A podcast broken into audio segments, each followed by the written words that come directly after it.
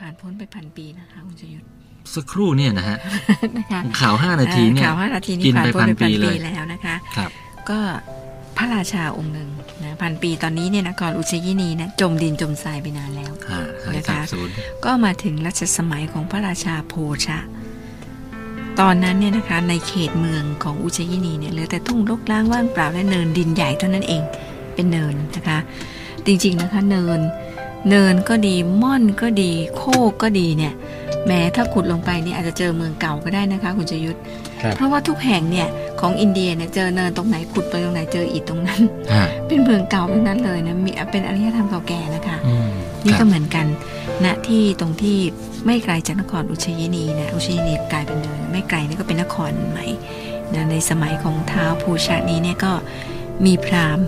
ก็เห็นท้องทุ่งกว้างรกร้าง แกก็เข้าไปจับจองทำไร่อ้อยนะสันสกฤตก็เรียกว่ายาวนานครับนะคะยาวนานทำไร่ถูกเขียวแล้วก็พืชไร่อื่นๆ พราหมณ์แกก็ขึ้นไปตั้งล่างล้านยกพื้นอยู่บนยอดเนินนั่นแหละอ่าซึ่งเคยอดีตนั่นนะเป็นเมืองครับอุชัยนีก็คอยเฝ้าคอยดูไม่ให้นกมารบกวนพืชไร่ของตน วันหนึ่งท้าวโพชะพร้อมด้วยข้าราชบริพารออกมาเที่ยวไล่ล่าสัตว์ในทุ่งนอกพระนคร กระบวนม้าก็มาถึงไล่ไล่ของพราหมณ์ พราหมณ์กำลังนั่งอยู่บนห้าง ยอดเนินคอยไล่นกอยู่พอเห็นมาก็เชิญชวนให้แวะข้าแต่มหาราชพระองค์สู้เสด็จมาถึงที่นี่ เป็นสิริมงคลสนีกะไลไล่นี้อุดมสมบูรณ์ด้วยพืชพันธุ์ธัญญาหาร เพราะอาศัยพระบารบารมีของพระองค์คุ้มครอง ก็ขอทรงพักผ่อนก่อนเถอะ แล้วจะจะได้เสวยพระผลในไร่ไร่ของข้าพระบาทก่อนไร่นี้ก็มีอ้อยนะคะก็คงจะต้องเอาอ้อยมาให้แทะนะคะฮะก็ถูเขียวนะก็ให้แวะก่อน ก็คณะบริวารก็อยู่กันกลางไร่นี่แหละนะคะ พราหมณ์ก็ลุกจากห้างเดินลงจากเนินน่ะลงไปข้างล่างฮะพอลงถึงพื้นดินข้างล่างน่ะมันก็มีอาการประหลาดนะคุณจยุทธครับก็กล่าวตำหนิพระราชาอย่างคนละเรื่องกันเลยหน้ามือเป็นหลังมือ อะไรกันนี่ราชาพระองค์บุกรุกเข้ามาทำไมในไร่ของข้าพระบาทใครเชื้อเชิญให้พระองค์มา รู้หรือไม่ว่าไร่นี้เป็นของพราหมณ์ พระองค์กำลังทำบาปนะ เวลามีคนทำชั่วเขาก็ไปกราบทูลพระองค์ขอความช่วยเหลืออืม แต่นี่พระองค์ทำชั่วซะเองแล้วเราจะพึ่งใครได้ล่ะ จะไปทูลใคร เออพอผู้เป็นใหญ่ทำชั่วเนี่ยจะไปพึ่งใครได้อ่าครับ เออพระองค์ก็เรียนรู้พระธรรมศาสตร์และนิติศาสตร์มาเจนจบ ไม่รู้หรือว่าทรัพย์สินของพราหมณ์นั้น เป็นพิษสำหรับผู้แตะต้อง ยาพิษเป็นพิษแก่ผู้เสพเพียงใดพิษของพราหมณ์ยิ่งร้ายกว่าอีกนะอืมเนี่ยเขาบอกอย่าทำร้ายสมณะชีพราหมณ์ครับ เพราะว่ามันจะทำลายวิบัติไปถึงชั่วลูกชั่วหลานเชียวฮะอีตาพราหมณ์นี่ก็แช่งเลยนะฮะพระราชาได้ฟังเออ ก็แปลกก็รีบพาบริวารรีบไปจากไร่อีตาพราหมก็เดินกลับไปนั่งบนห้างบนยอดเนินใหม่ แล้วก็ตะโกนลงมาใหม่ จะเสด็จไปไหนเล่าราชะพระองค์จะไม่ประทานเกียรติแก่พราหมณ์เลยหรือข้าพระบาททูลเชิญพระองค์ให้ประทับเสวยพลาผลในไร่สักประเดี๋ยวก็จะเสด็จไปแล้ว โปรดเถิดอย่าเพิ่งไป พูดชัดขนาดนี้เลยนะกลับไปกลับมานะครับ พระราชาก็หยุดนิ่งเนาะเอ๊ ตอนนั้นมีนกมากินพืชไร่พรามก็วิ่งลงมาไล่นก พอเท้าแตะถึงพื้นที่ราบก็มีอาการอีกเอาใหม่อีกอ่ากล่าวบริพาทครับด่าพระราชาอีกอืมพระราชาก็สงสงสัยเป็นคนอื่นเอาไปตัดหัวแล้วหมดเรื่องหมดราวนะคะ ครับ เอ๊ะน่าประหลาดนะ พราหมณ์นี่เวลาอยู่บนยอดเนินเนี่ย กล่าวคำพูดอ่อนหวานเป็นมิตรไมตรีพอลงมาข้างล่างกับพวกครามเราด้วยคำพูดหยาบกระด้าง นี่เป็นเพราะเป็นเหตุเพราะใดอะไรครับชาลอยจะมีอาถรรพ์อันใดซุกซ่อนอยู่ใต้เนินนี้กระมัง เราจะขึ้นไปดูบนยอดเนินนั้นเดี๋ยวนี้แหมอะอ่าคุณจุยคะแอนก็เป็นคนที่ชอบดูหงจุ้ยอะนะคะครับมันก็จะเข้าลักษณะที่เรียกว่า มันอยู่ในสภาวะแวดล้อมที่มีชี่หรือปลานแบบไหน มันก็จะเป็นแบบนั้นอืมนี่ห่างกันแค่แบบไม่กี่ก้าวอะบนเนินกับที่ราบนิดเดียวเอง แต่หนังอินนิเดียสัยเปลี่ยนแล้วหนังอินเดียในวิ่งกันทีเจ็ดแปดเนินนะอาจารย์ก็อะอันนี้มันคงอาจจะไม่วิ่งมาไกลมากเท่ไหร่นะคะ ครับ พระราชาเสด็จขึ้นไปประทับบนห้างยอดเนินทันที เมื่อขึ้นไป ทรงทอดพระเนตรแผ่นดินโดยโดยรอบความรู้สึกของพระองค์นะคะ เต็มตื้นในพระทัย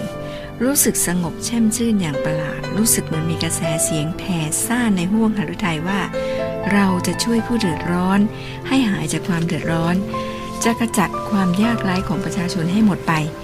จะลงโทษคนชั่วช้าเลวทราม จะช่วยเหลือผู้สุจริตและจะปกครองแผ่นดินโดยธรรม จะกล่าวโดยย่อ ถ้ามีใครมาขอชีวิตเราตอนนี้เรายินดียกให้อืมครัคืบอมีจิตใจอย่างนั้นเลยล่ะค่ะ เมื่อไปยืนอยู่บนเนินค่ะ คุณชยุกาทำให้เรานึกถึงเนินต่างครับม่อนต่างๆ ที่พุทธเจ้าเคยเสด็จในสมัยพุทธกาลครับ แล้วก็ได้ฮะมอบพระเกศาธาตุเอาไว้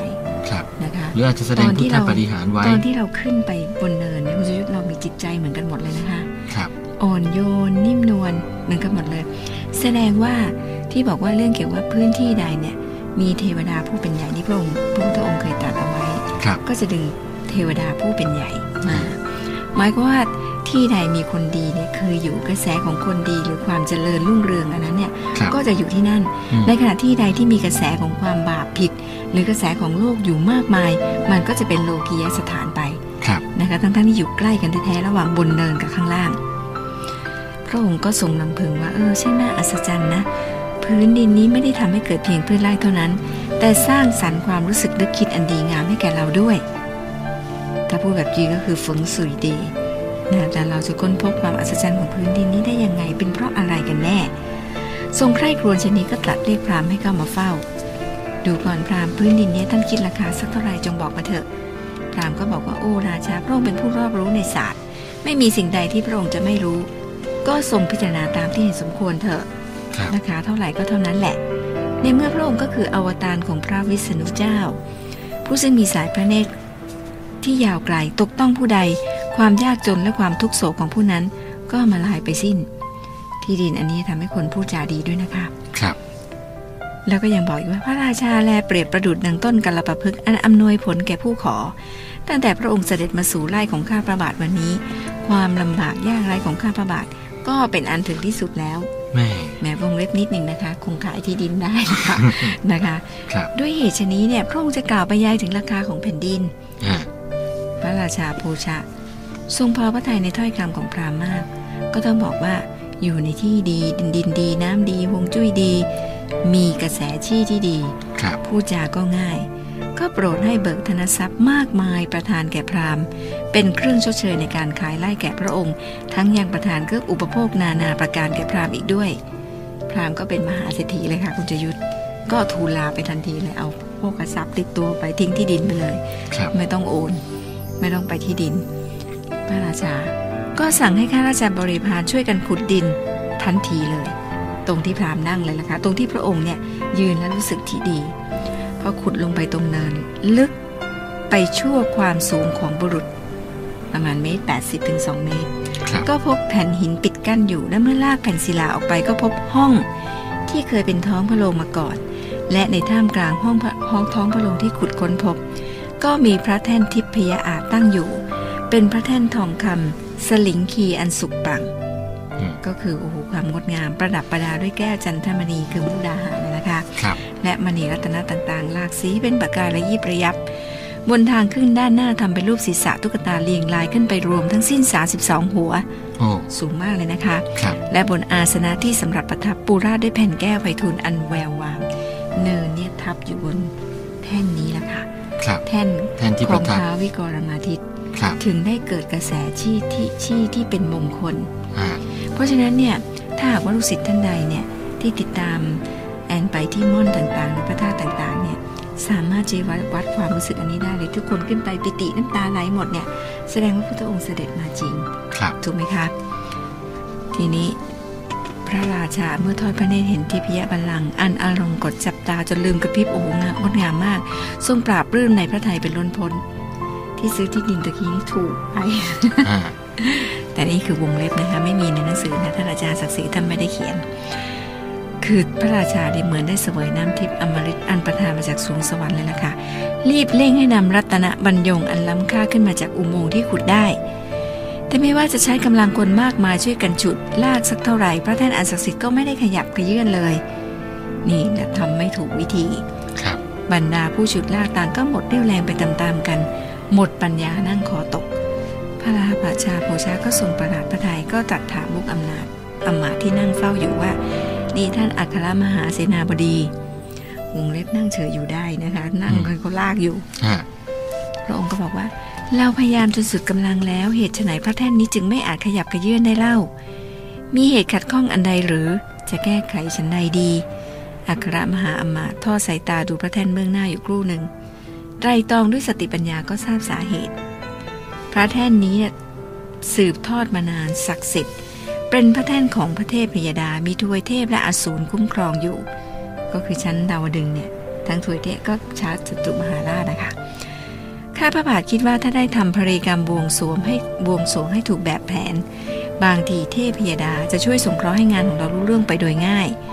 ก็ให้ปุโรหิตทำเทวปรีเถิดก็ประกอบพิธียัญญะพิธีบวงสรวงฮะนะพระแท่นที่พยาอาจก็ขยับขยื่นอืม เหมือนสิ่งมีชีวิตเคลื่อนออกมาจากพ้นจากปากอุโมงค์โดยง่ายพระองค์ก็ทรงนำพระแท่นไปตั้งยังท้องพระโรงเมืองทาราทันที เมื่อประดิษฐานรัตนบรรยงเรียบร้อย ก็โปรดให้ทำพิธีสมโพธิเป็นการใหญ่ เฉลิมฉลองถึง 7 วัน ครับ